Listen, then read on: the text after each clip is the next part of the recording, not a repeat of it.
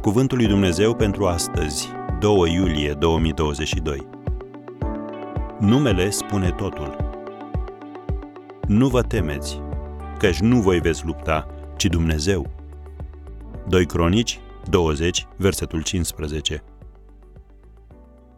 Biblia redă o împrejurare când poporul Israel a fost amenințat de armata lui Amalek, iar Dumnezeu le-a făcut parte de o victorie răsunătoare.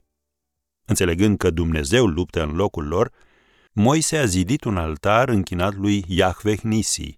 Domnul este steagul meu. Vezi Exodul 17, versetul 15.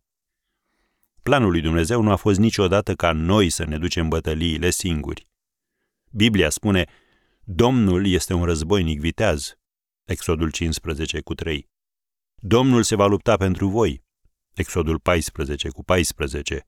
Nu vă temeți că nu voi veți lupta, ci Dumnezeu. Am citit mai devreme 2 Cronici 20, versetul 15. Ființe umane limitate, noi ajungem repede la epuizare, încercând neîncetat să luptăm prin propriile noastre forțe. Ne angajăm într-un cerc vicios al pocăinței, hotărârii, luptei, înfrângerii, descurajării și pocăinței repetate. Singurul conflict spiritual pe care îl putem câștiga vreodată este cel în care Dumnezeu luptă pentru noi.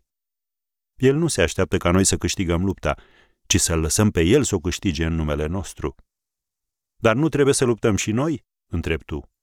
Ba da, trebuie să ducem lupta cea bună a credinței, despre care e vorba în 1 Timotei 6, versetul 12.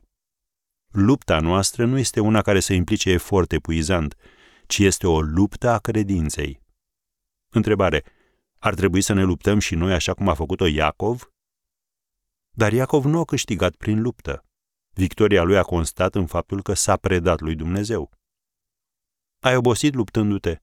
Ai ajuns la capătul puterilor? Atunci te afli chiar unde dorește Dumnezeu să fii.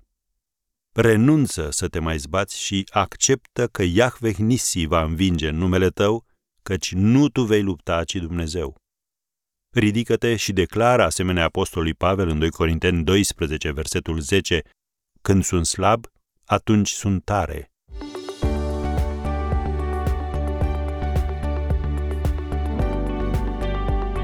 Ați ascultat Cuvântul lui Dumnezeu pentru astăzi, rubrica realizată în colaborare cu Fundația SER România.